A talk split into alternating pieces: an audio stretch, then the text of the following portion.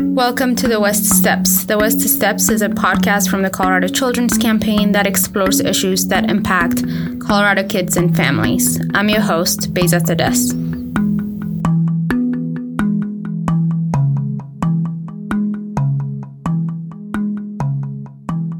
Welcome to another episode of The West Steps, and thank you for joining us for another episode in Season 4. We have two guests who've been on the podcast before joining us this week, and I'm going to let them introduce themselves. So, Steph, do you want to start? Sure. Hey, everybody. Steph Perez-Carrillo. I used to work at the Children's Campaign as one of the policy and partnerships manager with Les, and I'm happy to be back here for another fun episode with Beza and folks with the West Steps. Yep. Once you work at the Children's Campaign, you always work at the Children's Campaign. Les? And this is Leslie Colwell. I am still at the Children's Campaign, and I'm the Vice President for Education Initiatives.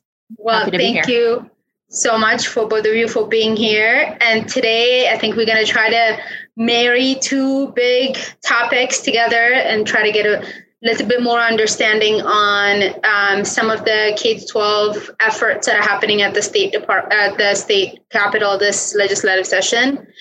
And at first glance, both topics are going to sound so far apart from each other, but my hope is by the end, you understand how interwoven these two issues are and why we need a solution that is transformational. So, Steph, how would you describe the current state of hunger programs in our state? A small question. Yeah, I only start with small questions.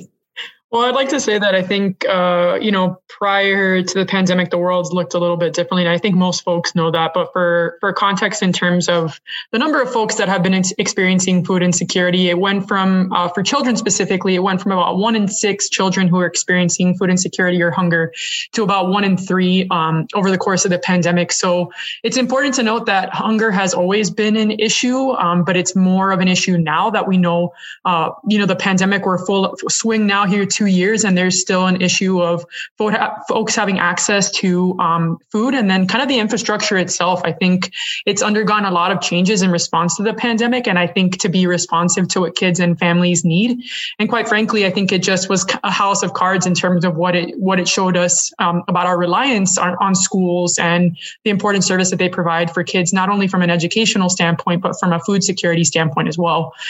So I think the state of the programs have been really interesting in that. We know food service directors have been working tirelessly. Food banks have been working hard to ensure that everyone has access to food. And part of what's been really helpful is having an administration at the federal level that's acknowledged the challenges that families are facing and trying to eliminate as many of the challenges as possible, as many of the barriers as possible for folks doing the actual work of serving kids and families food that they need. So I think my understanding is that we've used schools as kind of the central points of providing food access to children who are in households that are experiencing food insecurity. How would you describe the disparity of food insecurity by race, especially in our state? What does that look like? Yeah, I mean, I think, unfortunately, we've kind of had a disparity between white kiddos and kiddos of color. And in that, students of color experience food insecurity at higher rates. And I think part of that is when you look at who's been impacted by the pandemic in terms of lost wages, in terms of lost jobs, in terms of, housing security, things that are like really foundational and fundamental for families to survive. Families have lost everything. They've lost family members. They've lost their income. And so with that comes the loss of meeting basic needs. And so when you look at frontline workers, when you look at folks who have really been serving in grocery stores and healthcare settings, it's really communities of colors that have been, impacted more. And I think part of that is because those are the industries that they serve. And I think they're just been hit the hardest. And so what that means is that the same kind of students that, are free and reduced price lunch or have typically relied on school meals now rely on school meals more than ever because that's the place where they're getting their nutrients. That's the place where they're getting their calories. The Colorado as a state has made some tremendous moves to, pass breakfast after the bill to pass the School Lunch Protection Act that basically provided, you know, free meals for free and reduced price lunch students. And so there's been some tremendous work. And with that, I think has meant that we're not really getting at the root cause of hunger, which is really happening in the home, right? Like kids shouldn't have to be at school to be fed. And we're doing things to support our kiddos whose families are struggling. And at the same time, we haven't addressed the root cause of why families are still struggling to make ends meet, to put food on the table. And it really boils down to a livable wage. And that's a whole nother podcast episode. Yeah, that's true. I think that the problem, we're trying to solve what we can, but the problem is deeper than you expect. One more question before we kind of jump into the next topic of this conversation. I think whenever we talk about hunger programs or programs that are aiming to mitigate some of families that are experiencing food insecurity, we very rarely talk about the quality of the food. We just talk about access of the food. Can you share a little bit about some of the efforts Colorado has made in the last couple of years, or lack thereof, about the quality of food that we make available to kids and families? Yeah, I mean, I think the previous administration, 44, I think President Obama, Michelle Obama at the time had wanted to work on school meal quality. And with that came the passage of the Healthy Hunger-Free Kids Act, which I think the effort was to ensure that kids were getting more nutrient-dense foods. And with that kind of attacking sodium, attacking whole grain, attacking, calcium and milk and flavored milk and flavored beverages.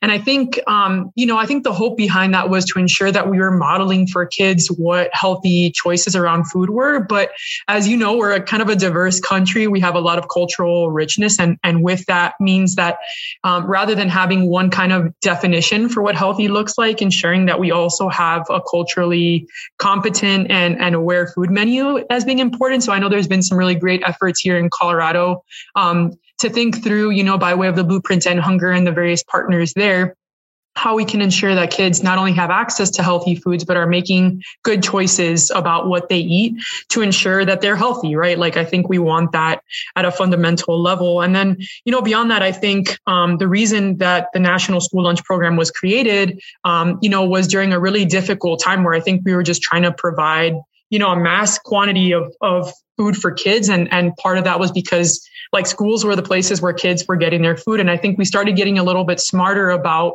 what the contents of that food were, how we were crediting those meals.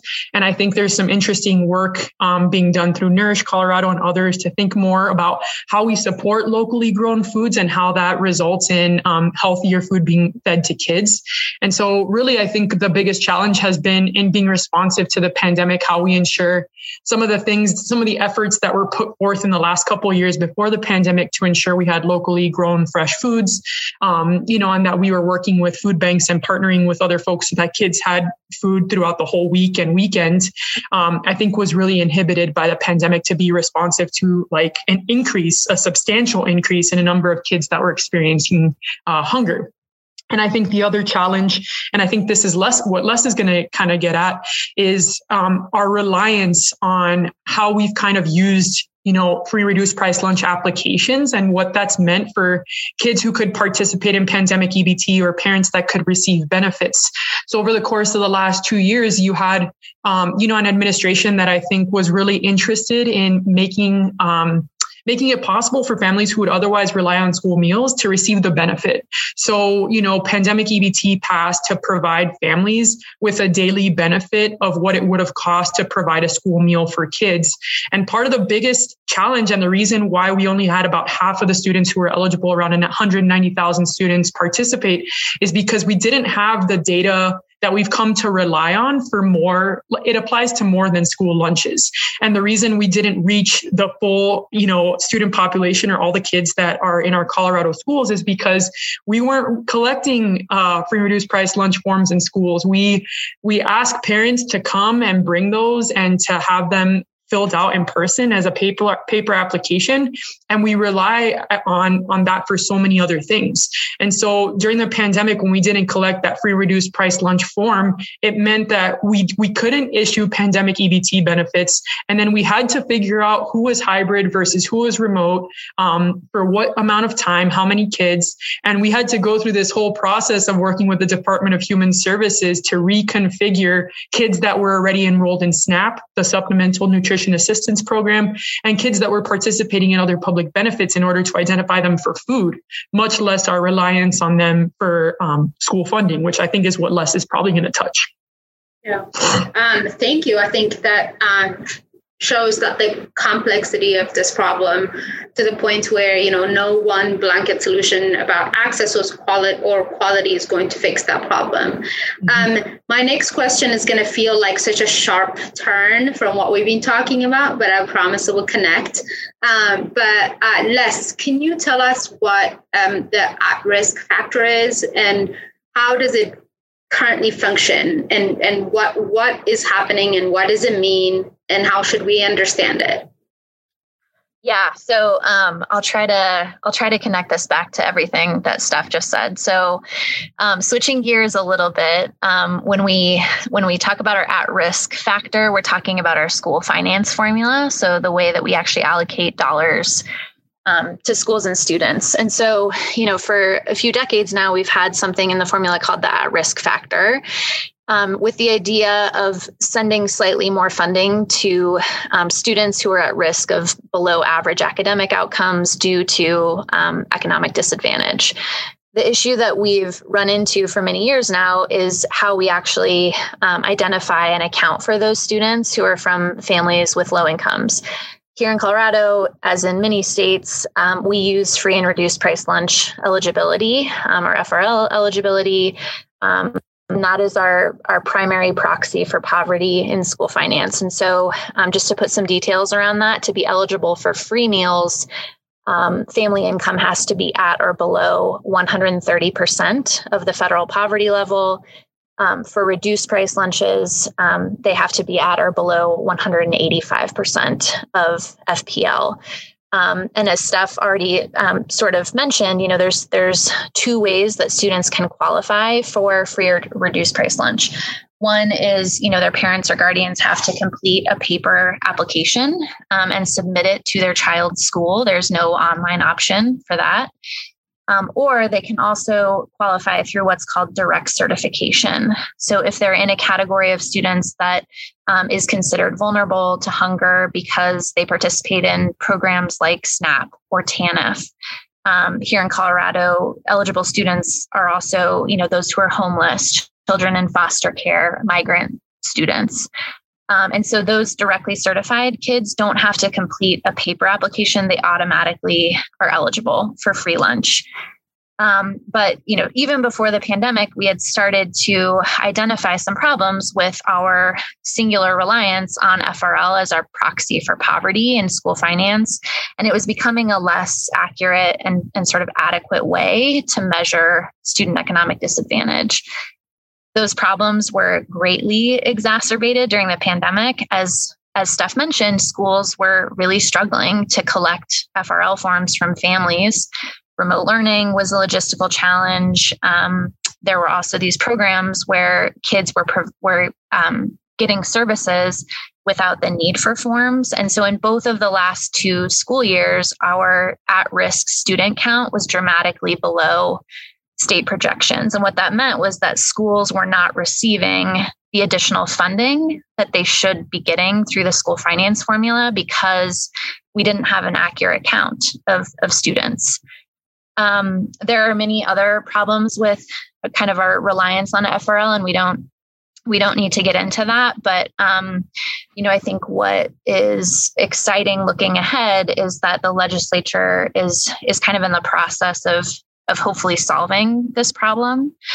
So Beza, do you want me to talk a little bit about proposed solutions? Yes, that would be great. Yeah. Okay. So last year, the legislature reestablished the state's, it was called the School Finance Legislative Interim Committee. And that committee contracted for a study of alternative ways that the state could measure student poverty. That study came out last month, and there was a committee meeting recently where they kind of narrowed in on instead of using FRL, a more multi-pronged approach, like a menu of options sort of that we're really excited about.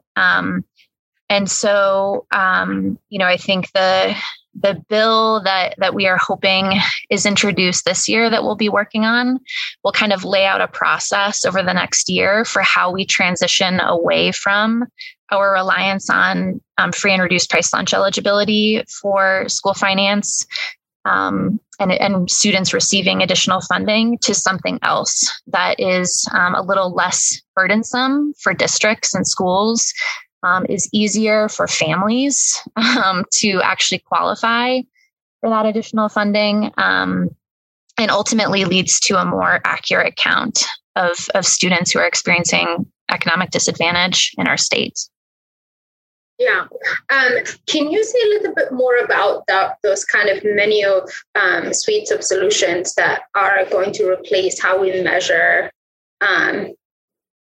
what will replace the free and reduced? Like, what are some of the things that the committee proposed?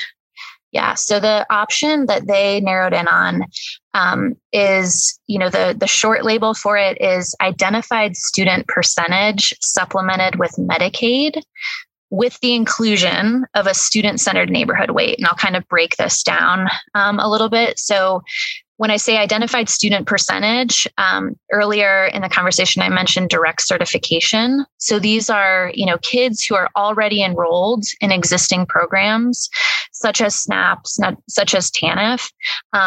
But we would also supplement that program with Medicaid.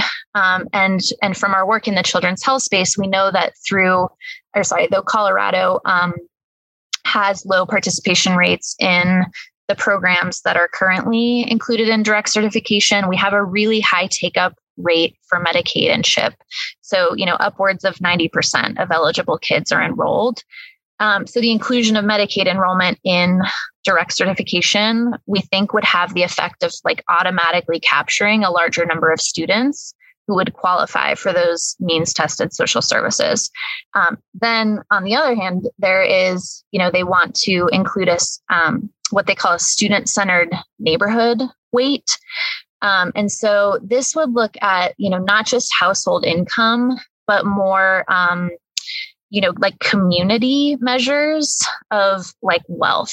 And so this is an approach that has been used in Texas that really paints a more complete and nuanced picture of need. And it acknowledges that students are really influenced by the conditions of the neighborhood in which they live, regardless of what their own family's income is. So, it includes things like home ownership rates, educational attainment of parents, percentage of single-parent households, percentage of families where English is a second language.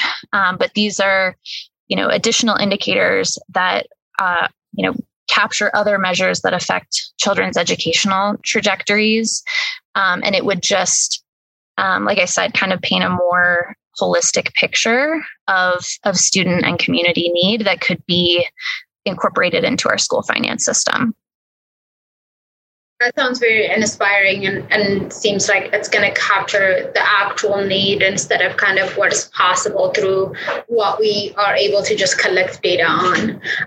So, you mentioned a little bit about some of the suggested solutions, but I wonder if you can, both of you, touch on some of the solutions that we can anticipate to see that try to solve food insecurity in our state, especially for our young kiddos. Steph, you want to start on that one? I was unmuting. I think the biggest thing that, has come out of this pandemic from a food security standpoint is re-upping the conversation around universal school meals and kind of how we're moving towards that in terms of the cost benefit piece. And I think, that's been a conversation that we've taken up over many years, Healthy School Meals for All. And I think it's also come up again at, the federal level. It's come up again here in Colorado, because as you think about the costs associated with the programs that we're running in schools, I think, there seems to be a lot more benefit and a greater push towards universal school meals, not to mention, that being the root cause of some of the other issues we're seeing. When I was a teacher, I remember having kids come up to me after lunch and saying they were still hungry, or even in the morning when they got to school, they said they were still hungry. And so really, I think universal school meals would kind of get at, the issues that we've been working on in terms of expanding school lunches and who we pay for, what coverage our state provides. So I think that's a big one. And then really, Les alluded to this earlier, but we know that our enrollment in SNAP as a state in Colorado here has not been where it can be. I think we're kind of in the lower echelons in terms of other states that do a better job of enrolling kids who are eligible. And part of that is, I think, having more of a staffing capacity for our SNAP outreach. Hunger Free Colorado has done some tremendous work to amplify SNAP and the importance of SNAP and how it provides not only income for basic food, but how it bolsters the local community and where folks can spend and buy groceries. And then you have Double Up Food Bucks and other programs like that Nourish Colorado and others have been working on for several years. So I anticipate that in addition to ensuring that we have those SNAP outreach dollars and that we're getting kids enrolled in SNAP, is the re-upping of other programs where we're ensuring that we're, procuring local foods, where we're ensuring that we have the food pantry assistance grant program. And so I think it'll really come down to the budget and ensuring that those important programs that not only stepped up and were working nonstop during the pandemic can survive, but that they can thrive and that they're receiving the support they need to carry on that critical work. So I anticipate there will be some bigger policy pushes around universal school meals and then some around the budget where we want to ensure programs that have really been serving communities have the opportunity to exist in perpetuity and then have the support that they need to keep doing the great work that they're doing. So it's really been heroic work that food banks and others and folks at schools have been doing. And we really want to ensure that we're not expecting that they do that in perpetuity. So the hope is that support will kind of alleviate the way that they've been operating in the last 2 years, which has been insane, absolute insanity. And we appreciate all the work that they've done to provide food to our kids and families.